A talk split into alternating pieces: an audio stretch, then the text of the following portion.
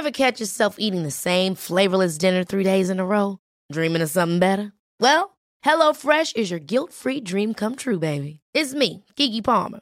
Let's wake up those taste buds with hot, juicy pecan-crusted chicken or garlic butter shrimp scampi. Mm. Hello Fresh. Stop dreaming of all the delicious possibilities and dig in at HelloFresh.com. Let's get this dinner party started.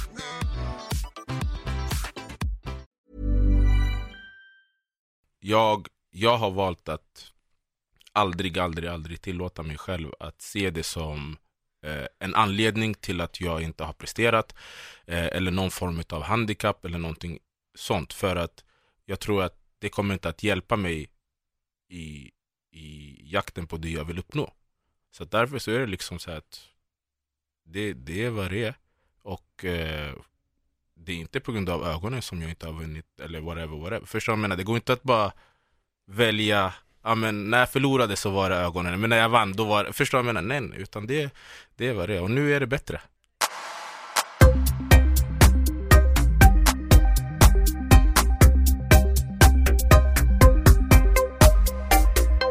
Sabusi, välkommen till Paul Podcast.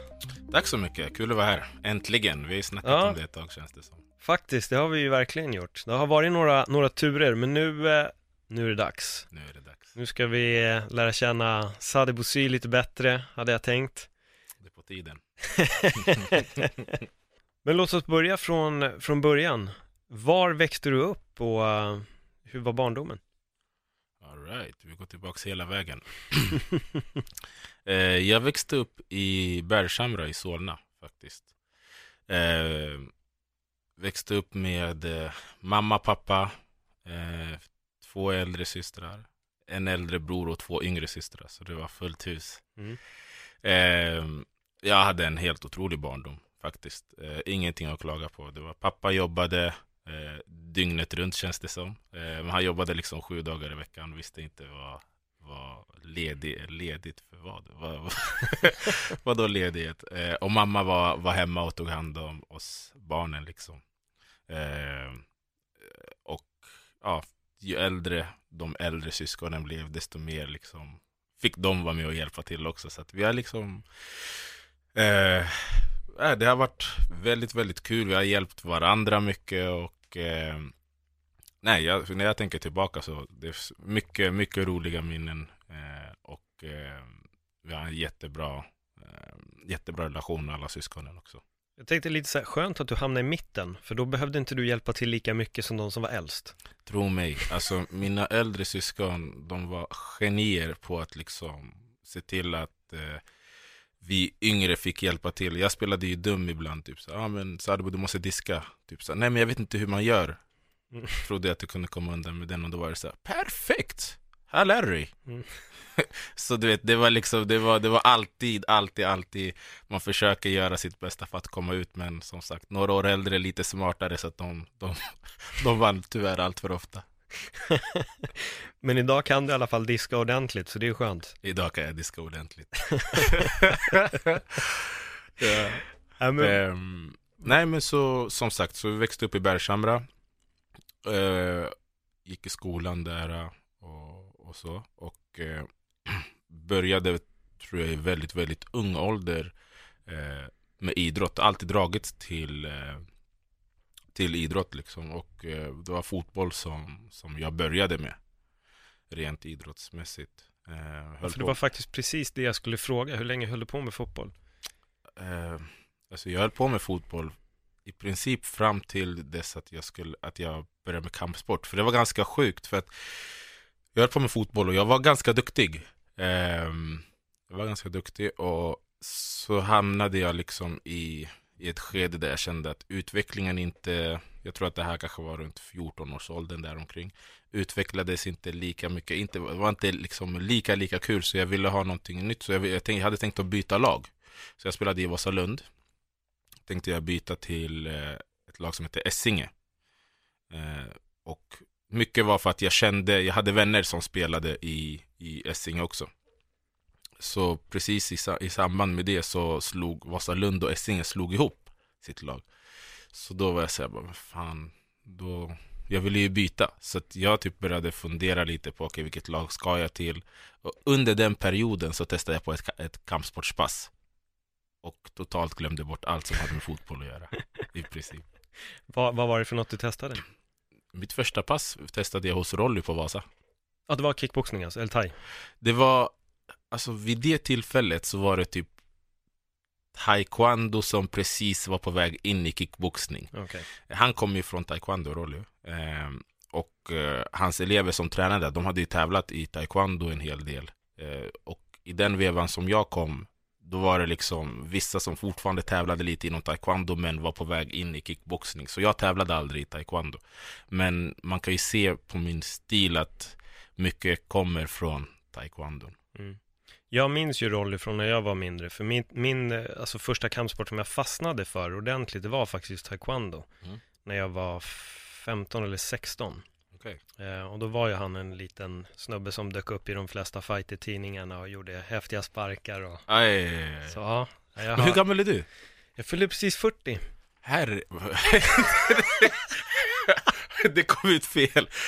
Ja, herregud, det var på grund av att jag trodde absolut inte att du, du var 40. Grattis eh, Tack. i efterskott.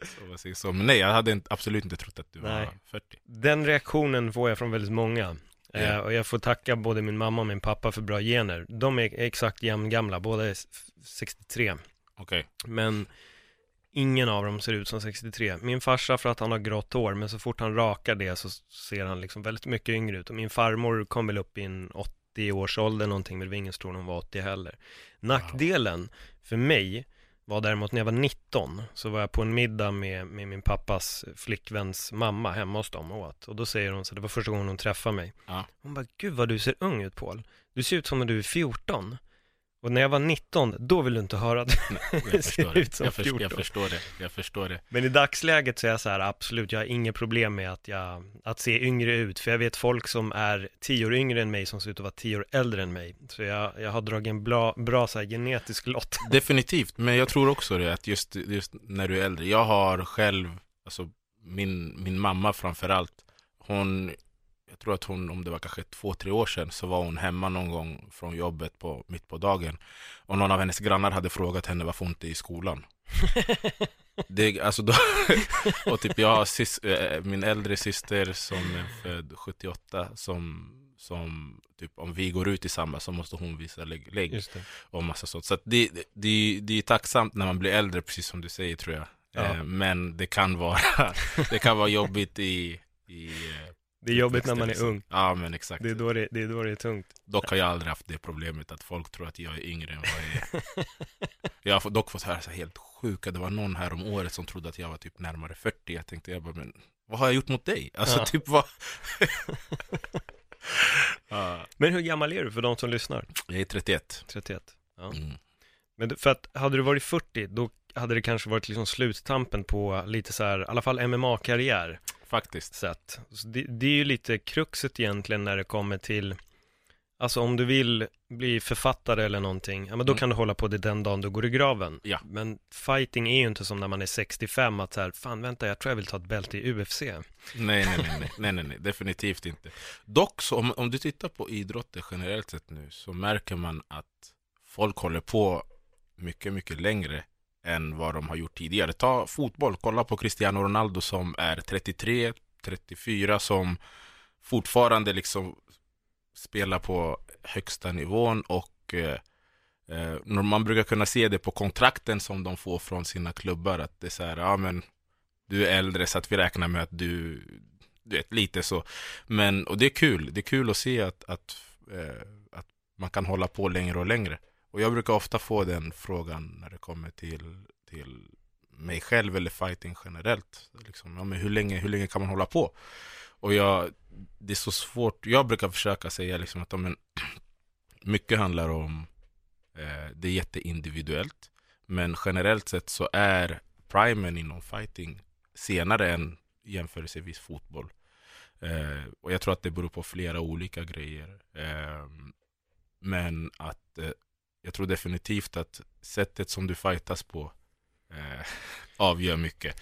Det finns folk som man ser som liksom, ja men de är publik, publikvänliga fighters som kanske inte alltid fightas på det sättet som gör att deras karriär kommer att hålla. Typ Utan- Justin Gaethje. Ja, som har varit öppen med att säga, men jag har fem matcher kvar tror jag han sa innan sin senaste match. Eh, och sa det att, ah, men win or lose you're gonna watch me fight. För Mm. att eh, det underhållande. Eh, han skiter lite grann i vad hans tränare säger. Hans, då, hans tränare tydligen, eh, de går igenom jättemycket så här, tekniska grejer, jobbar vinklar och massa sånt. Men när han kommer in, han vill bara bita ner i, Mm. i tandskyddet och, och slåss. Vilket är underhållande för oss, men samtidigt så är det liksom, hans tränare lär ju bli gråhåriga.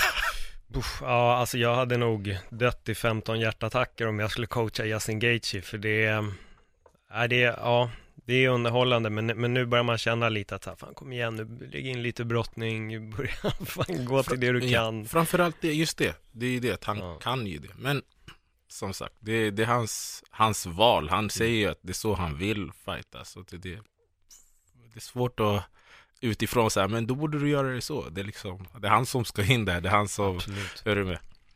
Men finns det någon fighter för dig som har varit lite så, förebild i rätt benämning? Någon som du tittar på, som du tycker har uppnått någonting, kanske har en fighting-stil som du gillar väldigt mycket. Finns det någon som du tittar lite mer på? Så att fan, han gör verkligen sakerna rätt. Ja, det finns faktiskt hur många som helst. Eh, om jag ska vara ärlig så finns det inte bara fighters från MMA. Eh, utan jag tror att det började från boxningen så började jag titta på, på många, många Eh, extremt, extremt eh, grymma fighters som jag eh, tyckte var så här, herregud vad bra de gör det här och liksom det, det såg så lätt ut och, eh, och det var inte nödvändigtvis heller den stilen som passar mig. Men det var bara kul att se hur, hur de löste problemen. För att för mig så, jag har alltid tänkt att fighting är problemlösning. Eh, så det började med jättemycket olika boxare. Eh, sen självklart MMA, där har vi alltså, det, tror den första som jag verkligen fastnade mycket för var Andersson Silva. Eh, och eh, sen efter det så har det varit väldigt många, jag tycker George St. Pierre är otrolig fighter, även om han inte är den mest underhållande. Eh, jag tycker att eh, ah, det finns, jag, jag skulle kunna rabbla upp hur många som helst, men jag kan säga det att jag, jag kan titta på fighters som, som är eh, på högsta nivån fighters som inte är på högsta nivån, som är på väg upp och liksom försöka hitta saker och ting som de gör bra eller mindre bra och lära ifrån det oavsett. Liksom. Jag gillar ditt tänk. Så hade jag när det kom till stand-up comedy, när jag höll på med stand-up. Mm. Då tittade jag inte på individen i sig, utan jag tittade på vad de gjorde som var unikt. Mm. Typ mimik, rörelse, scenärvaro, hit och dit. Och fighting, där har du ju en uppsjö Ja. utav saker du kan, du kan kolla upp. Ja. Men jag gillade ett ord du sa här, det var problemlösning. Mm. Ehm, för att vissa ser det som en fight, men Mm. du ser det som att lösa ett problem. Och det är Mm. ett, det är ett helt annat mindset. Mm. Ehm, utveckla gärna mer. Jag tyckte det, det, du är den första som säger det. Så jag, det där tyckte jag var ett väldigt, ett väldigt intressant synsätt på, på att gå match. Ja, alltså jag, jag kan, och det, då måste jag gå tillbaka till, ehm, eh, till när jag började träna kampsport. Eh, och jag kom ju in, jag hade ingen referensram överhuvudtaget och jag hade inga ambitioner heller på att ja, men det är det här jag ska hålla på med. Utan det var mer, ja, men jag gör det här så länge tills jag byter fotbollslag som jag pratade om tidigare. Liksom. Sen märkte jag att så fan, det går bra det här. Typ. Jag, jag, det går, jag utvecklas och det händer grejer liksom, och då blev det mycket roligare.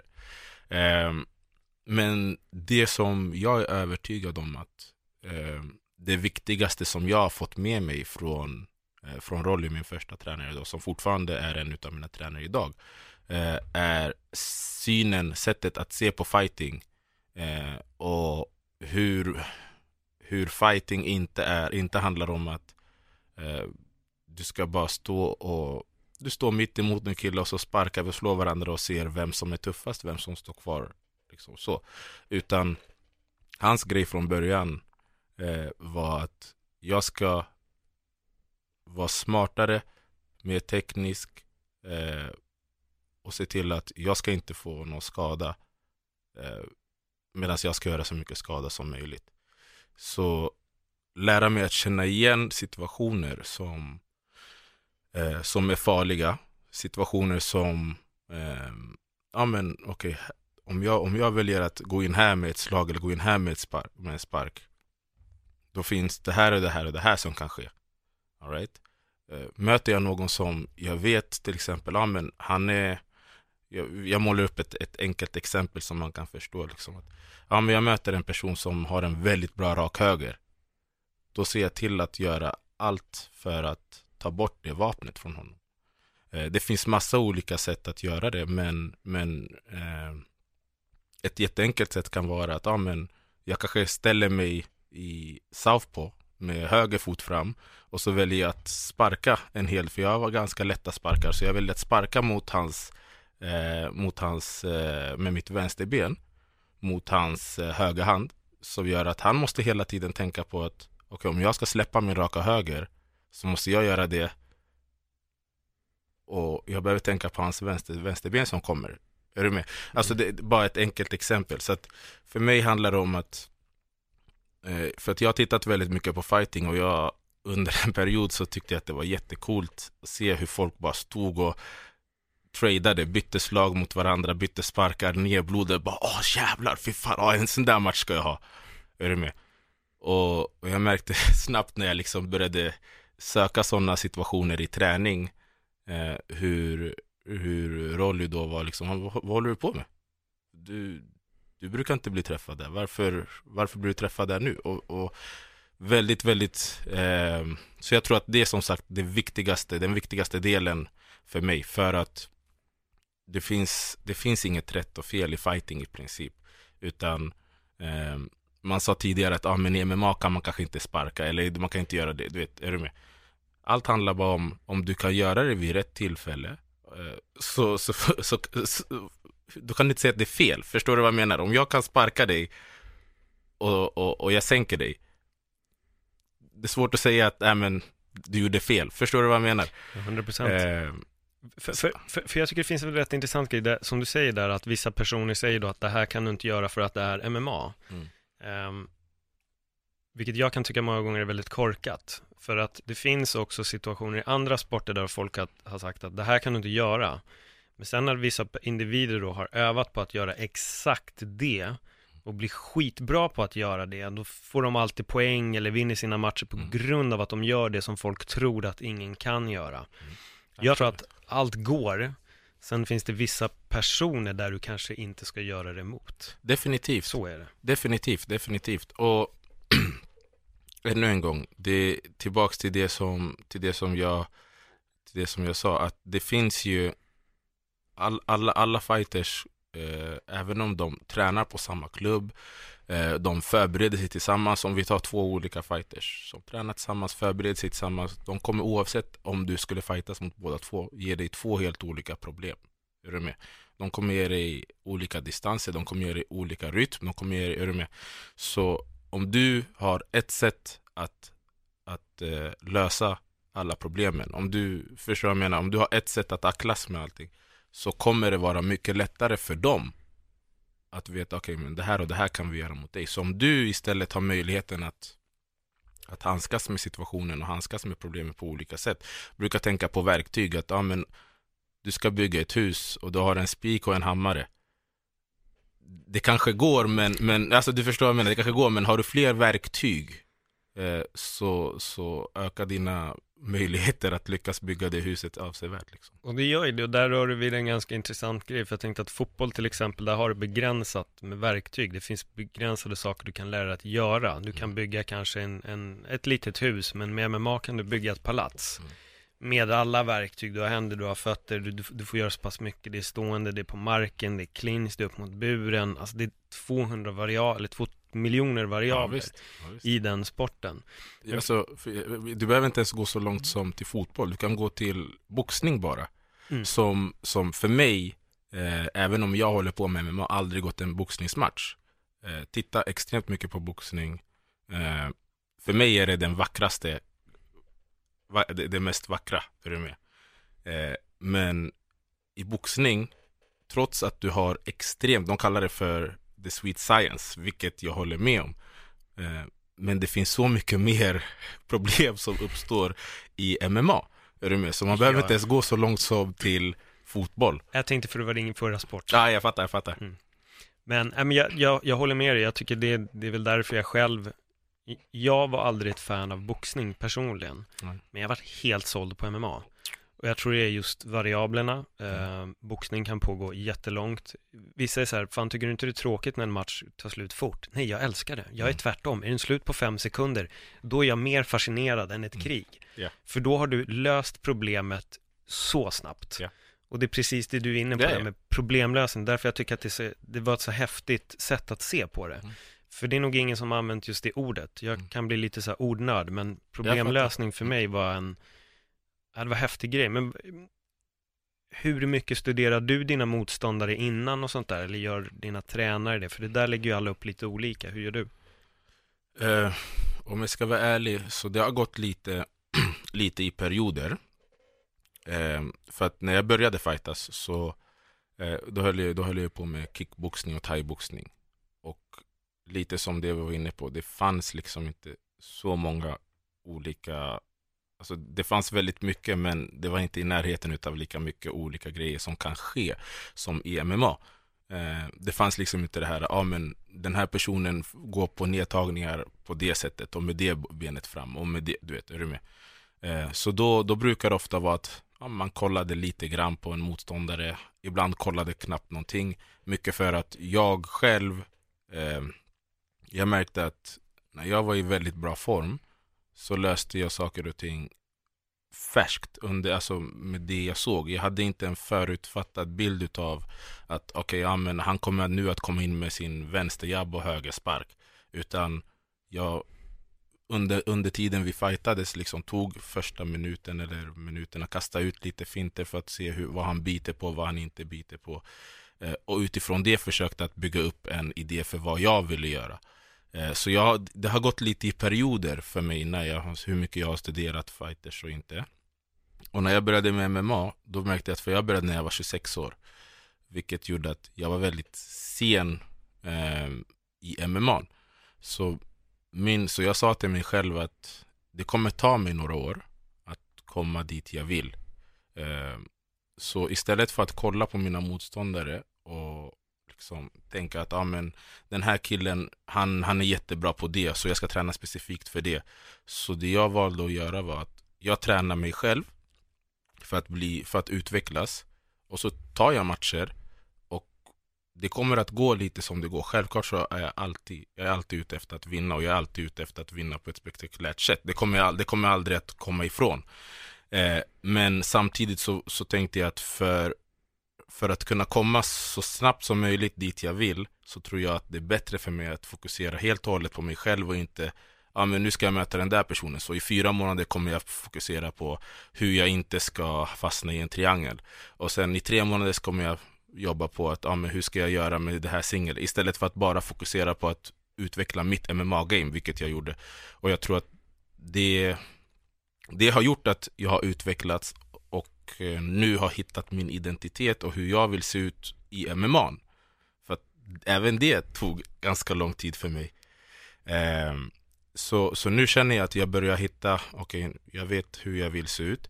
Och då kan jag gå tillbaka nu till att titta på mina fighters, eh, titta på mina motståndare och, och, ja, och försöka att lösa problemen.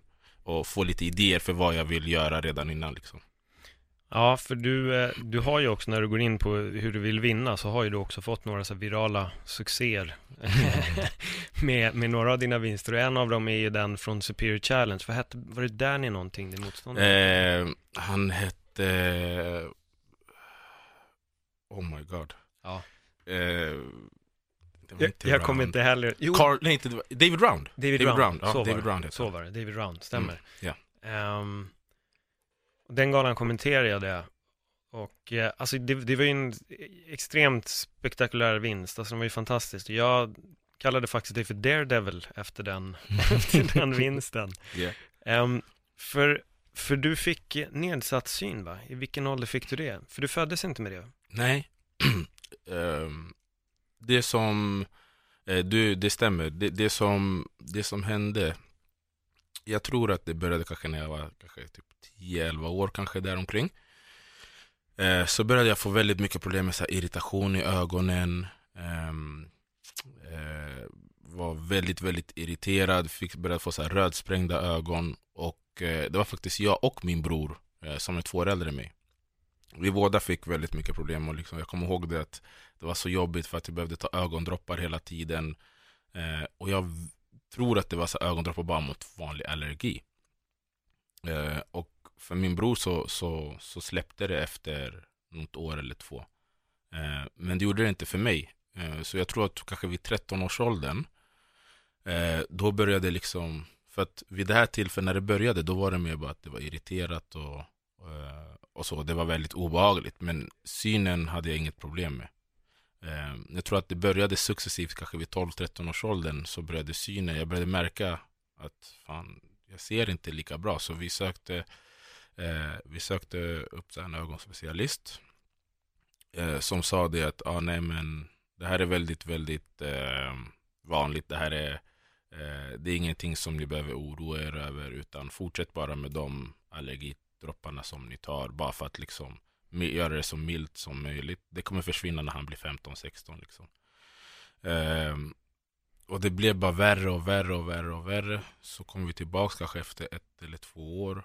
eh, och var så fan det har inte gått över nu. Ni trodde att det skulle gå över när han var 15-16 och då var det en helt annan ton. Då var det herregud vart har ni varit? Vi måste operera nu. Eh, han har kron, en, en, en ögoninflammation i bägge ögonen. Och eh, inflammationen har gått så pass långt att det liksom, du kan inte bromsa den bara med medicin utan nu måste vi försöka att, eh, eh att operera. Eh, vilket de då gjorde. Så den första operationen som jag gjorde, jag kanske ska förklara först hur det som hände är att eh, ni får ha överseende nu för, för att jag är inte, jag är inte expert men eh, jag tror att det kallas för slemhinnor som, som man har i ögonen. Och eh, så har du en vätska där eh, som då Eh, som, ja, som rinner inom, in, in, in, i de här slemhinnorna då. Och runt din hornhinna så har du liksom jag vet inte om det är någon form av antikroppar eller vad det nu är som liksom gör att den här vätskan inte rinner ut i ögonen. Och för mig så hade den här eh, det här runt hornhinnan eh, det, det bromsade inte den här vätskan. Så den här vätskan rann ut över ögonen. Så det som hände var att det var som att jag fick en, ett extra lager på min hornhinna. All right? Eh, och jag hade inte ett synfel utan den här, det här extra lagret gjorde att jag inte såg bra. Så det de försökte göra var till en början var att med skalpell försöka att skrapa bort det här. Då. Så de skrapade bort det, så gjorde de det på ett öga i taget, skrapade de bort det. Och så, sy, och så för att hjälpa till med läkningsprocessen så, så syr de fast på ögat. Så syr de, eh, det kallar, jag tror det kallas för typ en amniohinna någonting. Och det ska hjälpa till för att, eh, så att, ögat, så att ögat får läka i lugn och ro. Eh, så det, det som gjorde ont då var ju stygnen, för att du hade stygn, eller jag, jag hade stygn på ögat. Ehm, eh, och så jag gjorde det här, eh, det här kanske två eller tre gånger. Var det här när du var 15? Första? Ja, jag tror att jag var 15 när jag gjorde det första gången. Eh, och eh, det var väl, alltså det var jobbigt för att det var så mycket på en gång. Det var dels så var det att okej, okay, jag, jag hade sjukt ont. eh, jag hade sjukt ont. Det var, det var, det var liksom, det var, det var tufft. Det var självklart förhoppning om att, ah, men fan, nu, nu äntligen gör jag operationen, det kommer bli bättre och så vidare. Och så vidare. Det, var så, det var mycket grejer som, som gick igenom. Eh, men det man kunde Quality sleep is essential. That's why the Sleep Number Smart Bed is designed for your ever evolving sleep needs. Need a bed that's firmer or softer on either side? Helps you sleep at a comfortable temperature? Sleep Number Smart Beds let you individualize your comfort so you sleep better together. JD Power ranks Sleep Number number 1 in customer satisfaction with mattresses purchased in-store. And now, save 50% on the Sleep Number limited edition Smart Bed for a limited time. For JD Power 2023 award information, visit jdpower.com/awards. Only at a Sleep Number store or sleepnumber.com. Ever catch yourself eating the same flavorless dinner 3 days in a row, dreaming of something better? Well, HelloFresh is your guilt-free dream come true, baby. It's me, Kiki Palmer. Let's wake up those taste buds with hot, juicy pecan crusted chicken or garlic butter shrimp scampi. Mm. Hello Fresh. Stop dreaming of all the delicious possibilities and dig in at HelloFresh.com. Let's get this dinner party started.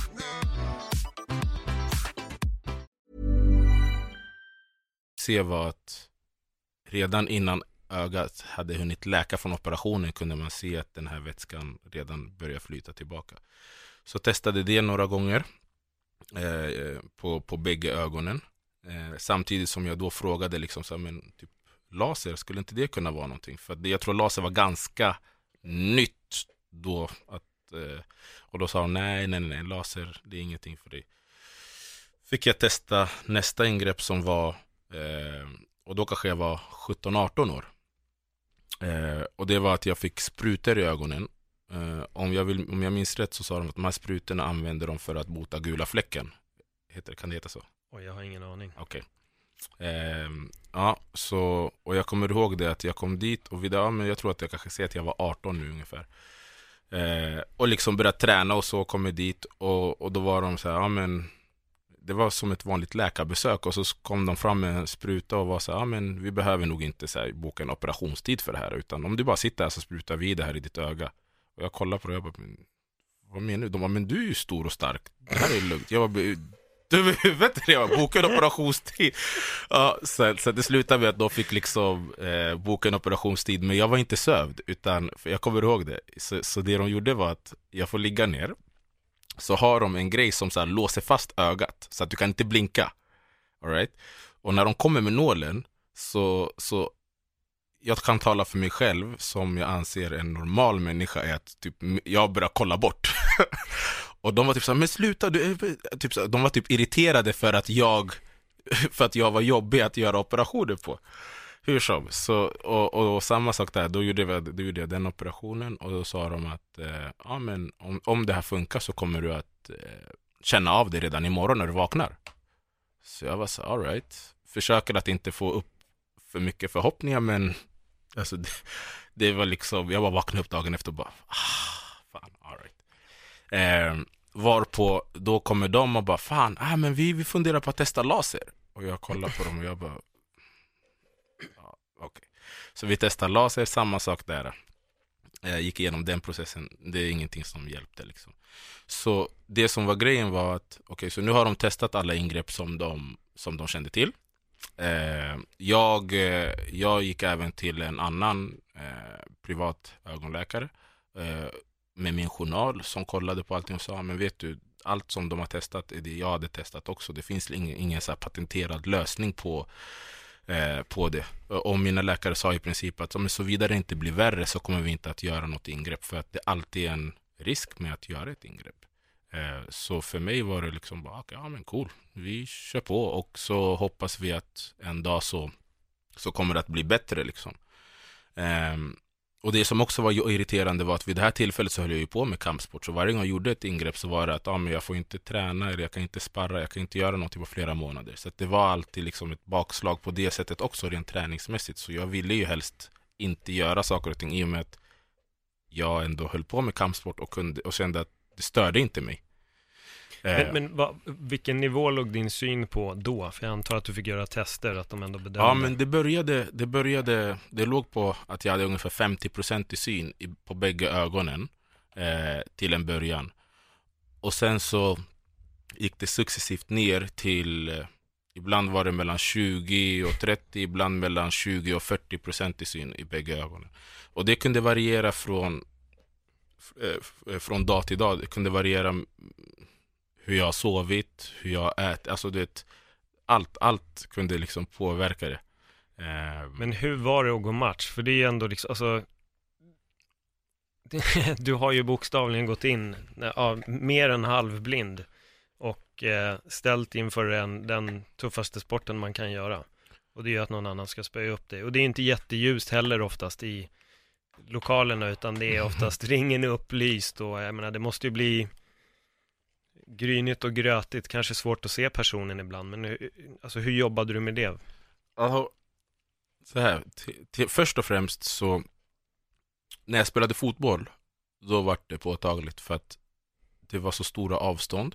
Jag började ju som anfallare men successivt så hamnade jag typ som libero. så, så, så jag kommer ihåg att vid det här tillfället så, säg att jag var 13 eller någonting, 13-14. Eh, jättehård och hög konkurrens. Vill inte säga till tränaren att, att jag ser dåligt liksom. Utan man, man höll, det, höll det för sig själv. Så då kunde jag märka att när målvakten i motståndarlaget sköt upp bollen som en utspark så försvann den bara i luften. Alltså du vet, det var liksom och så kunde den så här studsa typ några meter ifrån mig och de kollade på mig, de bara, vad, vad håller han på med typ, är du med? Mm. Och så att där, där gick det ju ut över, över sporten och det är inte, missförstå mig inte, jag säger inte att ah, jag hade hållit på med fotboll och lyckats med fotboll om det, nej nej, det är inte det jag säger, utan bara att det, det, det, det gjorde en skillnad. Men i kampsporten, så jag började ju med kampsport när jag hade det här problemet.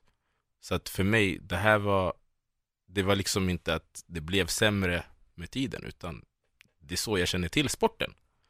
Eh, så att för mig var det inga problem. Framförallt inte heller när, som till, till en början, då tävlade man ofta när det var så upplyst och det var kanske på öppna mattor och så. Eh, så det var inga problem. Men det var lite jobbigare när, det, när man kom upp i nivå och började tävla på galor när det är nedsläckt och det är ljus precis över dig. Jag brukar berätta en rolig historia från det här var mitt första VM, min första VM-final som jag skulle gå. Nej, min andra VM-final, för jag hade vunnit ett, ett VM-guld redan samma vecka. För jag tävlade på två olika kategorier på ett VM. Eh, så det här var, så då, skulle de, då hade de valt ut i alla fall att de skulle göra en gala. Eh, utav alla VM-finaler. Eller utav några VM-finaler. Eh, och så då fick vi gå igenom liksom när det var upplyst att ah, okay, ja, men ni kommer komma här och sen så kommer de här tjejerna komma och så kommer de leda ut er. Och det var jag och Rolly då. Ja, okej, okay, jättebra. Så kom vi dit, men jag hade inte förberett mig på att det kommer vara helt nedsläckt och de kommer kasta en strålkastare på dig. Så musiken sätts igång och, eh, och de kastar strålkastaren och jag ser de här tjejerna som bara tjoff, försvinner i, i mörkret och jag bara står och dansar. Och jag måste lägga till att då är det liksom, jag går på som en så här um, Typ som en catwalk som ja, är upphöjd. Catwalk, ja. ja, som är upphöjd liksom. Så att om jag, om jag går en meter åt höger, då kommer jag ramla ner i publiken. Så jag ställer mig och skriker till Rolly då, vi var i Ungern, så skriker jag bara Rolly jag ser ingenting, du måste leda mig! Så han börjar dansa sig fram och börjar leda mig fram till ringen. Eh, vilket var så jävla kul för att vi garvade, alltså det tog bort alla, all anspänning inför matchen. Så vi stod och garvade och bara, typ så när jag skulle liksom förbereda mig för matchen, jag var och garvade och bara shit, haha. Så gick jag in och gjorde en sjukt jävla bra match. Eh, så att, men ännu en gång. Det fanns större risk för dig att gå till ringen än vad det var i ringen. I det fallet så ja. I det fallet så ja. Men framförallt, om jag ska vara ärlig. Eh, jag, jag har valt att aldrig, aldrig, aldrig tillåta mig själv att se det som eh, en anledning till att jag inte har presterat eh, eller någon form av handikapp eller någonting sånt. För att jag tror att det kommer inte att hjälpa mig i, i jakten på det jag vill uppnå. Så därför så är det liksom så att det, det är vad det är. Och eh, det är inte på grund av ögonen som jag inte har vunnit eller whatever, whatever. Förstår du vad jag menar? Det går inte att bara välja ja, men när jag förlorade så var det ögonen, men när jag vann då var det, förstår du vad jag menar? Nej, utan det, det var det, och nu är det bättre. Ja, ja men, och, och jag gillar det, och det, du och jag pratade ju lite om det här innan vi också satte igång inspelningen, att väldigt många, jag kommer säga den absolut största majoriteten mm. i det här fallet hade aldrig gjort det du gör. Mm. Och det här blir det jag brukar kalla för en mallbrytare, att du ser inte ditt alltså superuppenbara problem som mm. ett problem. Mm. Vilket är så skönt. Mm. För att det finns folk som ger upp för mindre. Mm. Alltså folk har lite ont i huvudet och då skiter de i att mm. göra sin grej för dagen. Mm. Du hade extremt nedsatt syn och du kände bara, nej men det här är det jag vill göra, så då gör jag det. Trots att jag inte riktigt nästan kan se mina motståndare i vissa tillfällen, jag har problem att gå in till ringen bokstavligen. Ja men jag, jag kör. Och det, det är fan, jag älskar sådana historier. För, för att jag, jag, jag märker själv ibland att folk ger upp när de har alla, alla möjligheter. Mm. Men de lägger ner bara för att det finns en mental spärr. Mm. Men du la inte ner trots att dina sy din syn var nästan, nästan mm. borta. Nu har ju du också opererat ögonen, så vad ligger du på? Och, och det funkade uppenbarligen. Nej, nej, nej, jag har inte opererat ögonen, Nej. utan det som hände var att eh, eh, ja, i, i princip, jag vet inte hur många år det har gått nu, men säg 8-9 år sedan jag opererade ögonen senast. Och eh, då, eh, så jag har liksom bara gått till min ögonläkare med, med jämna mellanrum, en gång om året, en gång varannat år, bara för att se att det inte blir sämre. Eh, så kunde de se då att okej, men ögonen känns lite friskare. Eh, jag behövde inte använda medicin eh, liksom regelbundet, utan jag använde medicin någon gång om året då det kändes liksom att ja, men nu är jag jätteirriterad. Eh, men jag kände inte någon skillnad på synen. Men ögonen hade blivit friskare, så, de, eh, så jag fick testa ett par linser som, eh, som funkade. Så jag har, det är inte, det är inte vanliga kontaktlinser, utan det är så speciellt jag, jag, vet, jag, tror inte, jag tror att det heter skerala linser eller någonting. Så de är lite större, lite hårdare, eh, hårdare plast som är special Gjorda utifrån mina ögon då. Eh, så att då gick min syn från, ja men som vi sa senast, 20 till 40 procent till 70-80 procent på bägge ögonen. Vilket för mig var liksom, alltså första gången jag hade på mig ögonen var jag tvungen att ta ur dem för att jag var så yr utav att kunna se så mycket. Eh, så de sa det, så jag fick liksom trappa upp successivt med hur länge jag fick ha. Första dagen fick jag ha dem en timme. Och sen fick jag trappa upp en halvtimme per dag typ, bara för att det blev för mycket intryck för mig. Jag har liksom inte i vuxen ålder kunnat se, är du med?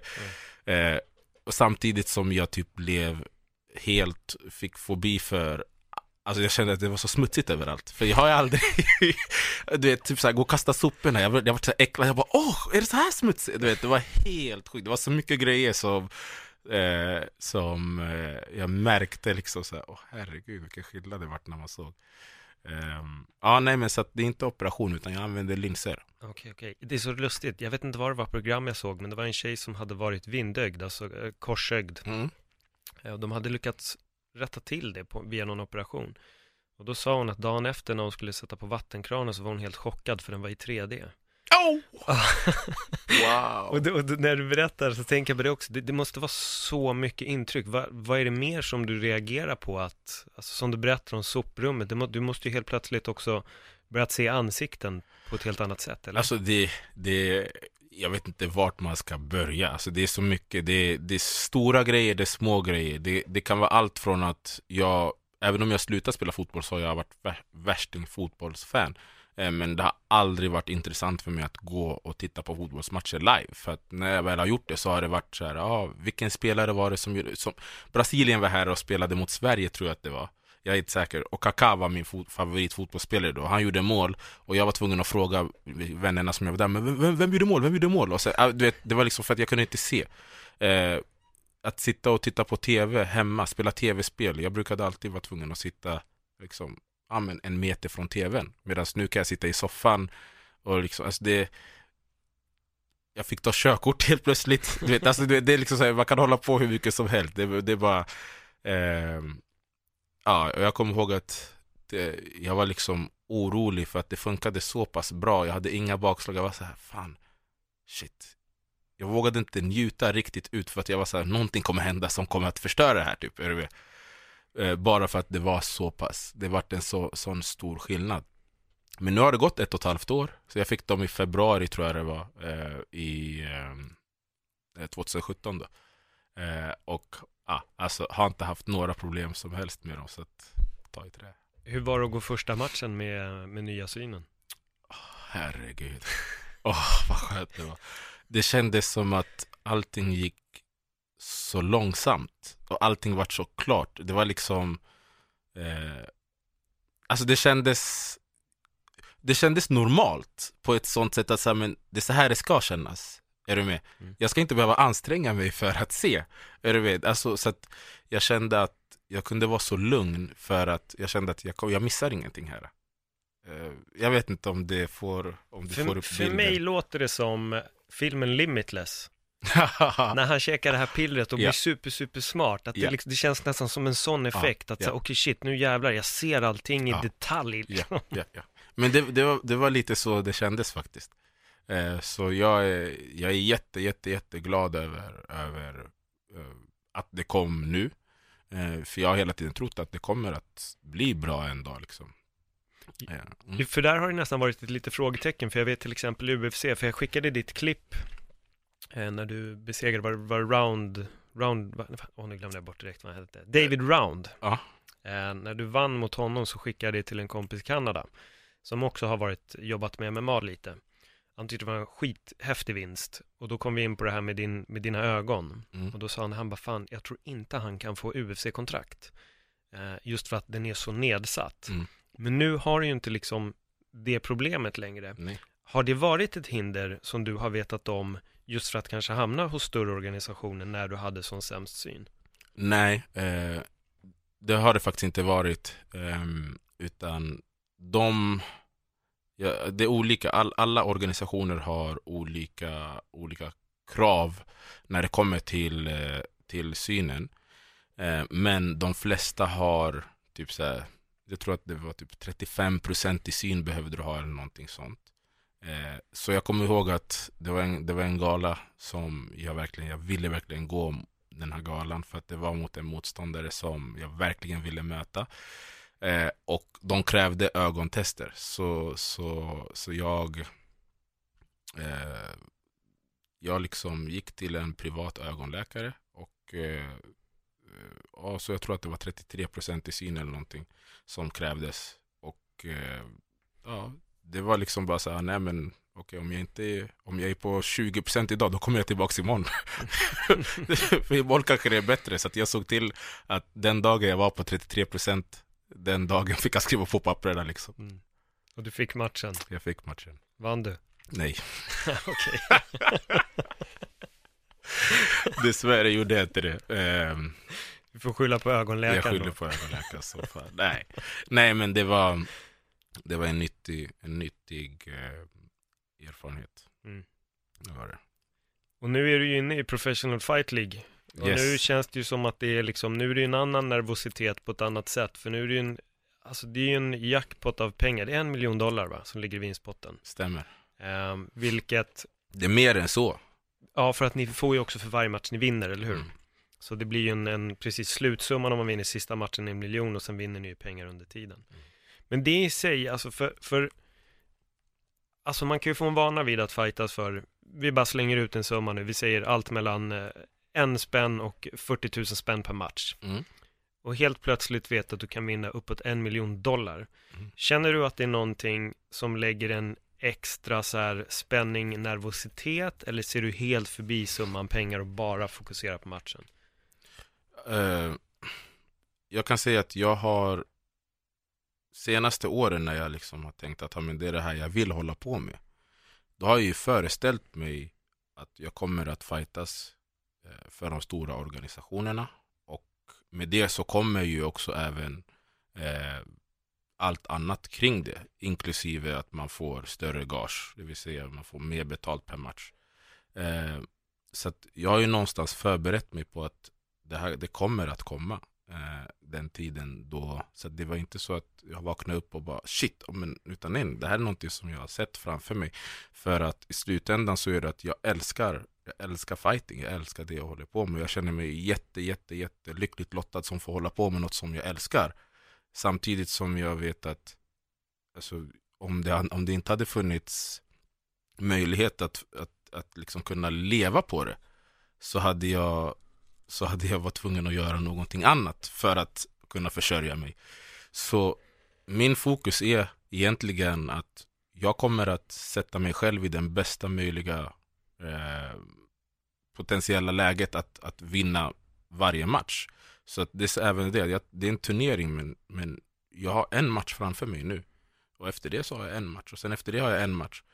Och i slutändan så, så kommer jag stå där och då har jag vunnit hela turneringen. Så det är liksom jag, det, och det har inte varit så svårt om jag ska vara ärlig. Alltså självklart, det finns alltid där i bakhuvudet. Men det är ingenting som gör att det blir Alltså det ändrar ingenting. För att jag ska in där och jag ska fightas mot samma motståndare.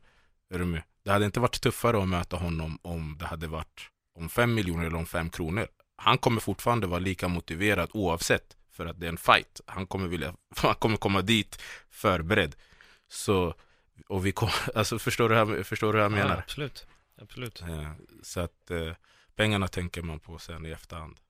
Ja, och det är det, det är lite mindsetet som jag var, var nyfiken på, för jag vet att vissa, för vissa när du börjar lägga på alltså yttre faktorer, allt som bara är det mer media, det är större saker som står på spel, det kanske finns en väldigt stor summa, då kan man också börja sväva iväg i de tankarna. Mm.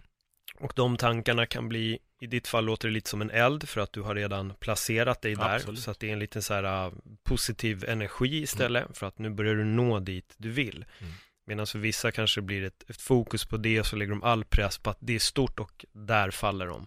Mm. Jag tror att vissa fighters har, kan vara otroligt bra i vissa situationer men så fort yttre faktorer läggs på Mm.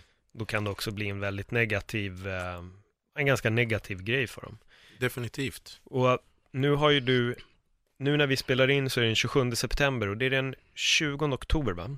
Ja, exakt. Precis, då går du, då går du nästa match. Och just nu har du, du förlorade en via domslut. Ja. Och sen vann du den senaste som var bara för någon vecka sedan va? Den var 30 augusti. Så vad blir det? Tre och en halv vecka? Ja, typ. ja. ja. Precis. ja. Och hur, Eh. hur känns det inför, inför nästa nu när du ändå tagit det vidare? För det var ju du och Jonathan Westin som åkte dit från svenska hållet. Jag har inte missat Ja. någon nu va? Det Nej, ni- det stämmer. Det stämmer. Det var jag och Jonathan som representerade Sverige. Eh, tyvärr så, så eh, kvalificerade han inte sig till, eh, till playoffs, som de kallar det. Eh, då det är de topp åtta i varje viktklass. Eh, jag, jag eh, kvalificerade mig och eh, har möjligheten nu att få möta Bruno Santos som jag mötte första matchen och förlorade mot. Eh, och det, alltså, jag sa det efter matchen så frågade de, så sa de det att eh, eh, ja, nu du tog sex poäng för att jag avslutade min motståndare i första ronden.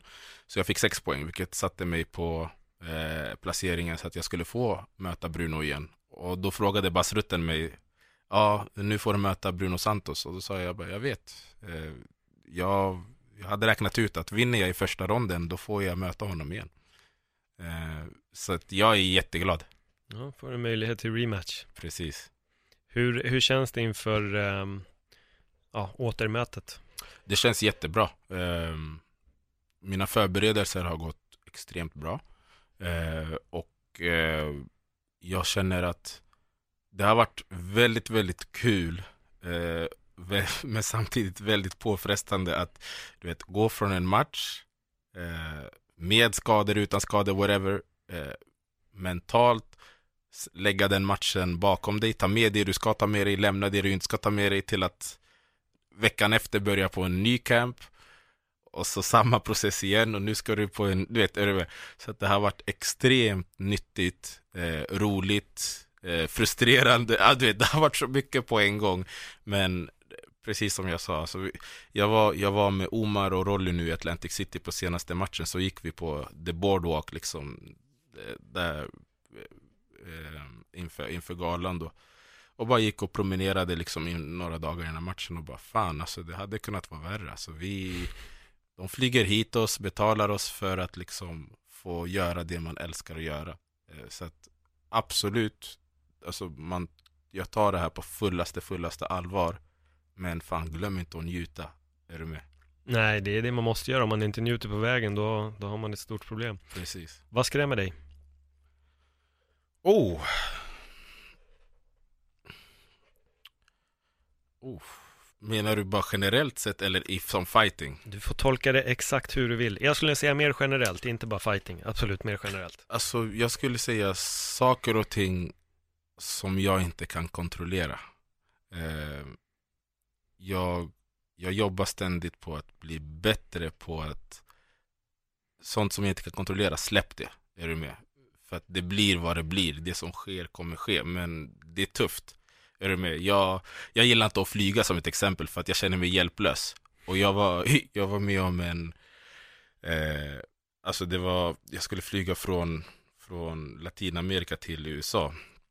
Och eh, jag som sagt, jag gillar inte att flyga. Men eh, så, så, så började det, det var jättemycket turbulens på flyget. Och så säger piloten liksom att Ja men eh, vet du till eh, flygvärdinnan så ja, ja, cabin crew sit you need to sit down liksom. Ja, och så började det skaka som fan. Och jag sitter i mittensätet eh, och har, alltså det är ingen som sitter bredvid mig, så jag sitter och liksom håller i mig.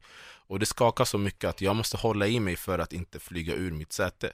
Varpå flygpiloten eh, skriker på Cabin crew sit down now! Och jag hade alltid en plan av att liksom så här, ja, men om något som skulle hända, du vet, jag tar upp min telefon, jag ringer morsan och liksom så här, är du med? Så när jag vaknade, när, när, när vi landade, du vet, jag var, jag har aldrig varit så trött efter en match. Jag var liksom helt, helt, helt, helt dränerad. Jag var så besviken på mig själv. Jag bara, fan, jag bara, vad hände med att du skulle ringa till familjen och säga att du älskar dem och allt sånt där? Du vet, jag satt bara, höll liv, du vet. Så att det är liksom, I don't know, saker och ting som jag inte kan kontrollera skrämmer mig. Mm. Jättebra svar. Jättebra svar. Um, vi har nått slutpunkten. Oj. Så um, en uh, sista liten så grej som du ska få uh, besvara. Om det finns eh, någon där ute, en eh, yngre Sadibo som eh, kanske till och med har problem med ögonen eller någonting annat, som har vissa drömmar, vad skulle du ge för råd? Eh, alltså, jag skulle, jag, jag, jag gillar att tala från erfarenhet. Eh, och för mig så har det varit att saker och ting är inte magi. Så om det är någonting som du vill uppnå skulle jag säga att jaga det. Det kommer alltid att finnas folk som utav olika anledningar säger till dig att nej men det här går inte, det här borde du inte göra och så vidare och så vidare. Först och främst så tror jag att du kommer kämpa mer när du jagar din dröm, inte din kompis dröm eller din pappas eller din mammas dröm. Förstår du vad jag menar? Så om du har en tydlig bild utav att det är det här jag vill göra då är det det du ska jaga och låt inte någon annan få dig ur den banan. Ehm, men som sagt, det är inte magi, men det krävs hårt jobb. Mm. Och eh, för alla som vill se din match, yes. var kollar de in den? Alla som vill se min match, först och främst så swishar ni mig på 07 eh, Nej, så här. PFL har ju en, eh, eh en Facebook-sida där de säljer varje event live eh, internationellt. Eh, I USA så går de live på NBC Sports och internationellt så går de live på Facebook.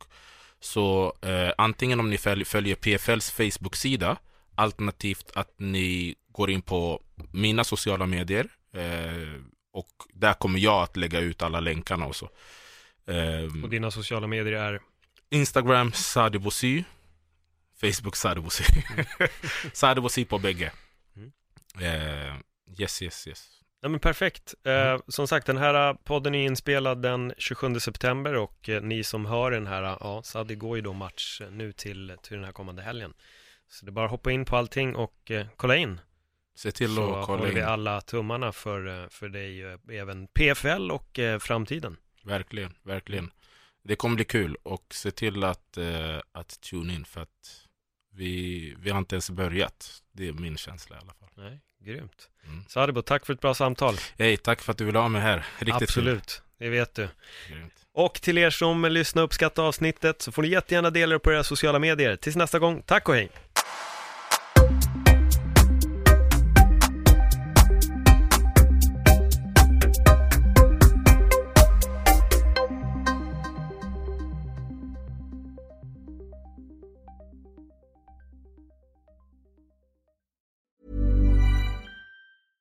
Ever catch yourself eating the same flavorless dinner three days in a row?